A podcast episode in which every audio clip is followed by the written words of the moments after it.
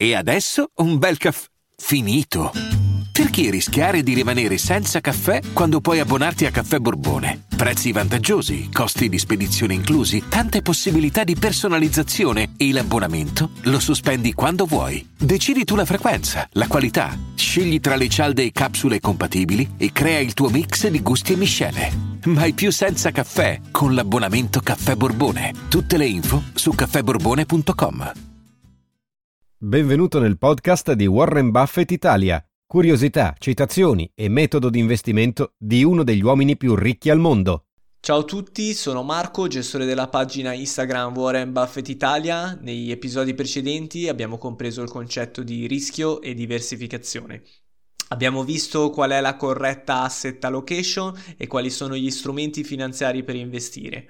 Oggi, in questo quarto episodio, andremo ad approfondire i due strumenti finanziari principali, quali fondi comuni ed ETF. Lo faremo insieme a Davide Berti, consulente finanziario. Ciao Davide. Ciao a tutti, bentornati a questa quarta puntata. Allora Davide, abbiamo parlato di fondi ed ETF, abbiamo capito che sono gli strumenti più consigliati da prendere in considerazione, ma quali sono le differenze principali tra questi due strumenti? Allora, per quanto riguarda la differenza sostanziale fra i fondi comuni e gli ETF è la tipologia di gestione che li caratterizza. Ovvero, per quanto riguarda i fondi comuni, sono i cosiddetti fondi a gestione attiva il che vuol dire che dato un mercato di riferimento nel quale il gestore può andare a scegliere, ad esempio, eh, in un certo paniere azionario, andrà a selezionare certe azioni sì, certe azioni no, in funzione delle sue analisi e dei suoi studi che eh, teoricamente dovrebbero far sì che le azioni scelte siano quelle migliori, mentre quelle non scelte siano quelle peggiori. Per quanto riguarda invece l'ETF, abbiamo detto che la gestione che li caratterizza è passiva, quindi sono i cosiddetti fondi a gestione passiva, dove non vi è un gestore che va a selezionare eh, un'azione piuttosto che un'altra, dato un certo mercato, dato un certo paniere di titoli, ma semplicemente va a selezionarli tutti e quindi l'andamento del fondo è eh, fortemente correlato, è, è, uguale a quello che ha l'indice di riferimento, ovvero eh, l'insieme di tutte le azioni che compongono il mercato. Quindi va a replicare un mercato sottostante, giusto? Mentre quello dei fondi comune va a individuare quelle azioni e diciamo compone lui la, la torta, ecco. Esattamente, infatti la finalità di un fondo comune è quella di riuscire tramite una gestione attiva a battere il, eh, l'indice di riferimento, il benchmark di riferimento. Di conseguenza, teoricamente, in un orizzonte temporale di lungo termine, un fondo comune ha come obiettivo quello di riuscire a superare le performance che sono state generate dal eh, benchmark corrispondente e di conseguenza dall'ETF corrispondente, anche se poi ora, parlandone più approfonditamente, vedremo che spesso è una cosa che non accade. E invece quali sono gli elementi a cui bisogna fare attenzione nella selezione degli ETF, ad esempio? Allora, per quanto riguarda la selezione degli ETF, innanzitutto è importante eh, che siano caratterizzati da un patrimonio eh, grosso, ovvero l'ETF non deve essere piccolo perché eh, ci possono essere eventualmente problemi relativi ai volumi di negoziazione e agli scambi dello stesso. Eh, bisogna guardare alla solidità dell'emittente e poi andare a verificare, se possibile, che siano a replica fisica. Eh, replica fisica è eh, una delle due essenzialmente possibilità eh, con cui può essere strutturato un ETF, che appunto può essere a replica fisica o replica sintetica. Per quanto riguarda la replica fisica, eh, parliamo di un acquisto dei, eh, delle azioni, ad esempio, che corrispondono al paniere, ma un acquisto fisico, cioè vengono esattamente comprati tutti i titoli che fanno parte del paniere e questo è un ETF a replica fisica completa. Ve ne è anche un'altra tipologia che è ETF a replica fisica a campionamento, dove vengono acquistati i titoli più significativi del paniere, quindi i titoli più significativi che compongono l'indice, usando delle tecniche statistiche eh, che eh, sono di campionamento.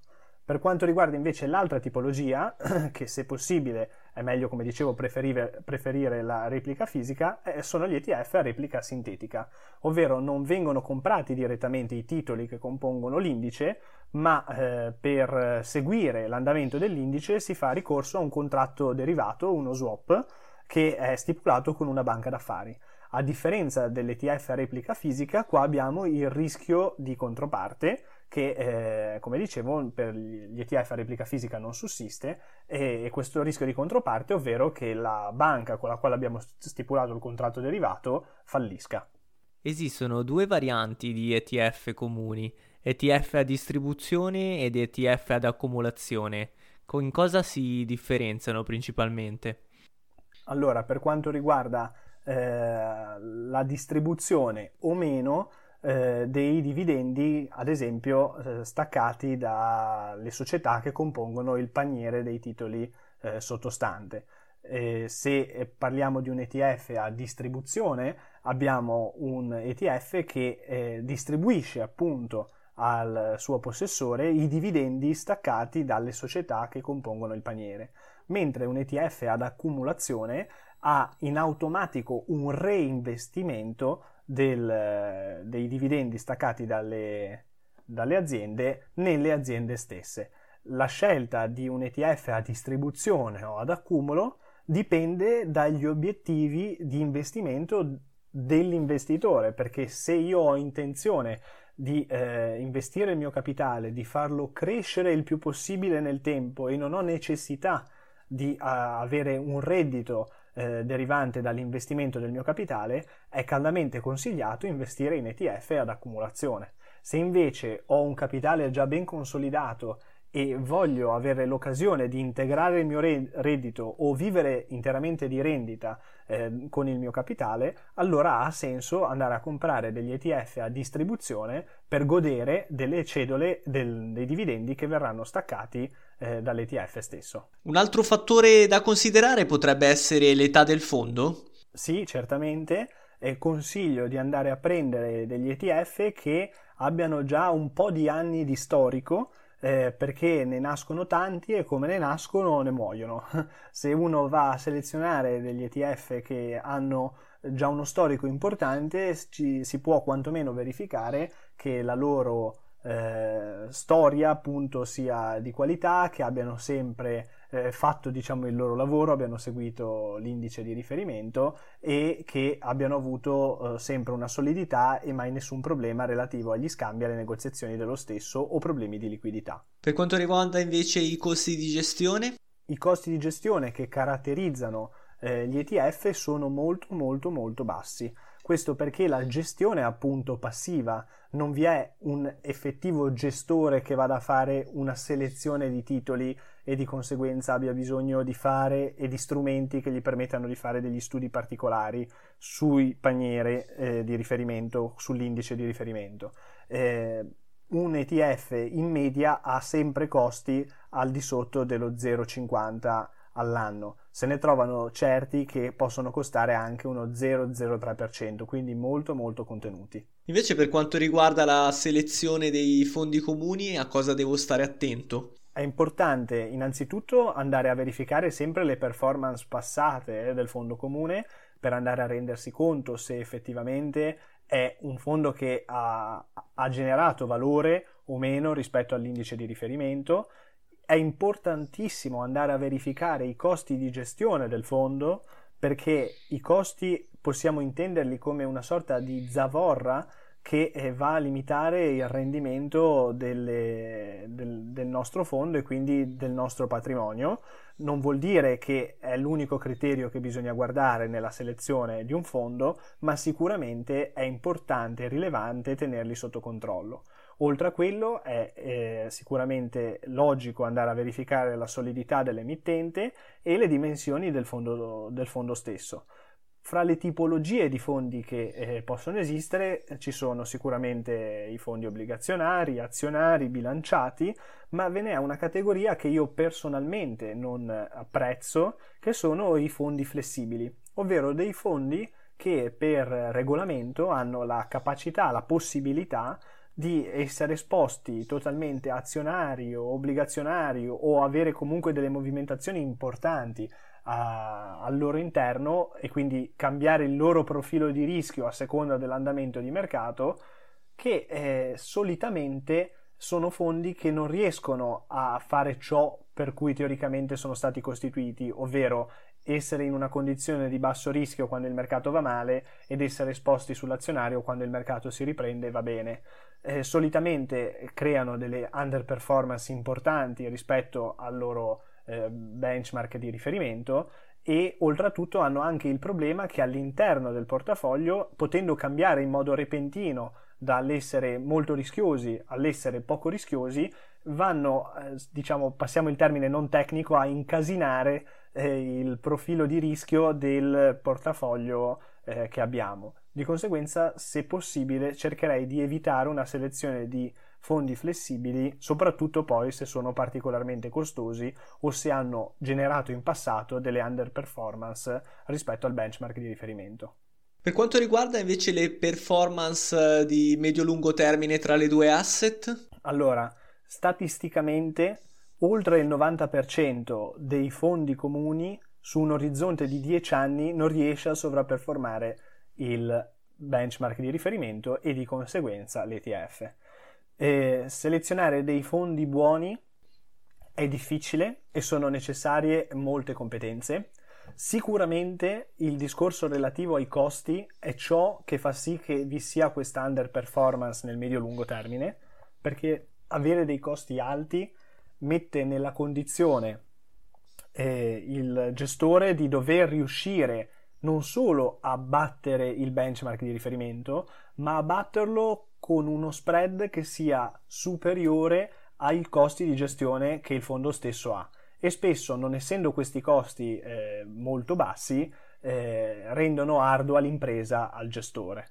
Personalmente ciò che consiglio è avere un approccio ibrido tra fondi ed ETF e se non si è in grado di fare un minimo di selezione fondi ha molto più senso andare allora a mettersi nella condizione di comprare esclusivamente degli ETF e se invece si ha delle competenze per riuscire a selezionarli, in certi casi può convenire avere dei fondi al posto degli ETF è comunque rilevante avere come core del proprio portafoglio eh, una parte sostanziosa in ETF che non possono per proprio loro natura, in quanto hanno una gestione passiva, regalare delle brutte sorprese, eh, ad esempio il mercato sale molto e io mi ritrovo a crescere magari della metà di quello che il mercato è cresciuto. C'è un budget minimo per l'acquisto di questi due strumenti, ad esempio di un fondo comune o di un ETF? Hanno degli, del budget minimo di investimento? Allora, per quanto riguarda i fondi comuni, ce ne sono eh, di investimenti minimi e dipendono dalla tipologia di fondo comune e dalla classe dello stesso ci sono dei fondi comuni dove puoi investire anche solo che 100 euro quanto, e altri fondi comuni che magari servono diverse migliaia di euro come investimento minimo iniziale. Comunque sia, e per quanto riguarda gli ETF vale lo stesso discorso, ma spesso non ci sono neanche dei budget minimi sull'investimento, dipende poi dal broker con il quale io vado a fare delle operazioni.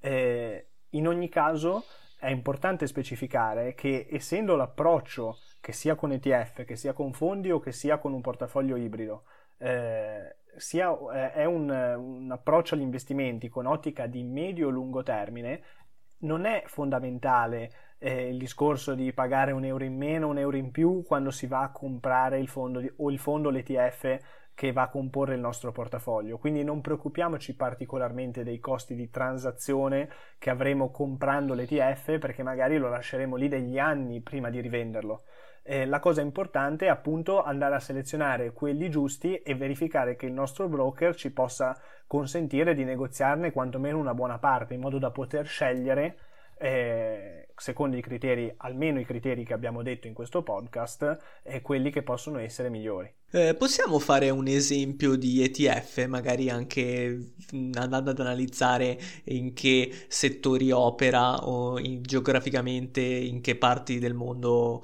appunto investe, se vuoi fare un esempio, giusto per rendere chiaro l'idea, ecco. Certo, assolutamente.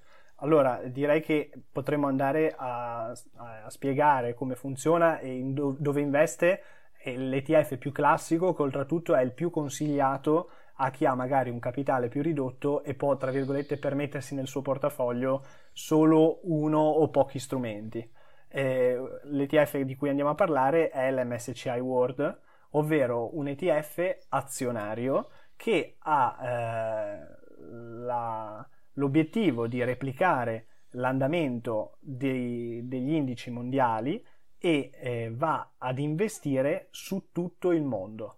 Il vantaggio che abbiamo eh, spiegato approfonditamente in queste ultime due puntate relative agli strumenti finanziari nei quali investire è proprio che un ETF, quindi un singolo strumento, che può essere acquistato con un minimo magari, ora faccio un esempio, dipende dal broker, ma magari di 100 euro, permette di avere delle piccole porzioni di tutte le società che compongono il mondo particolare leggevo che l'indice appunto MSC World eh, diversifica in circa 1612 titoli a livello globale e in 23 paesi differenti.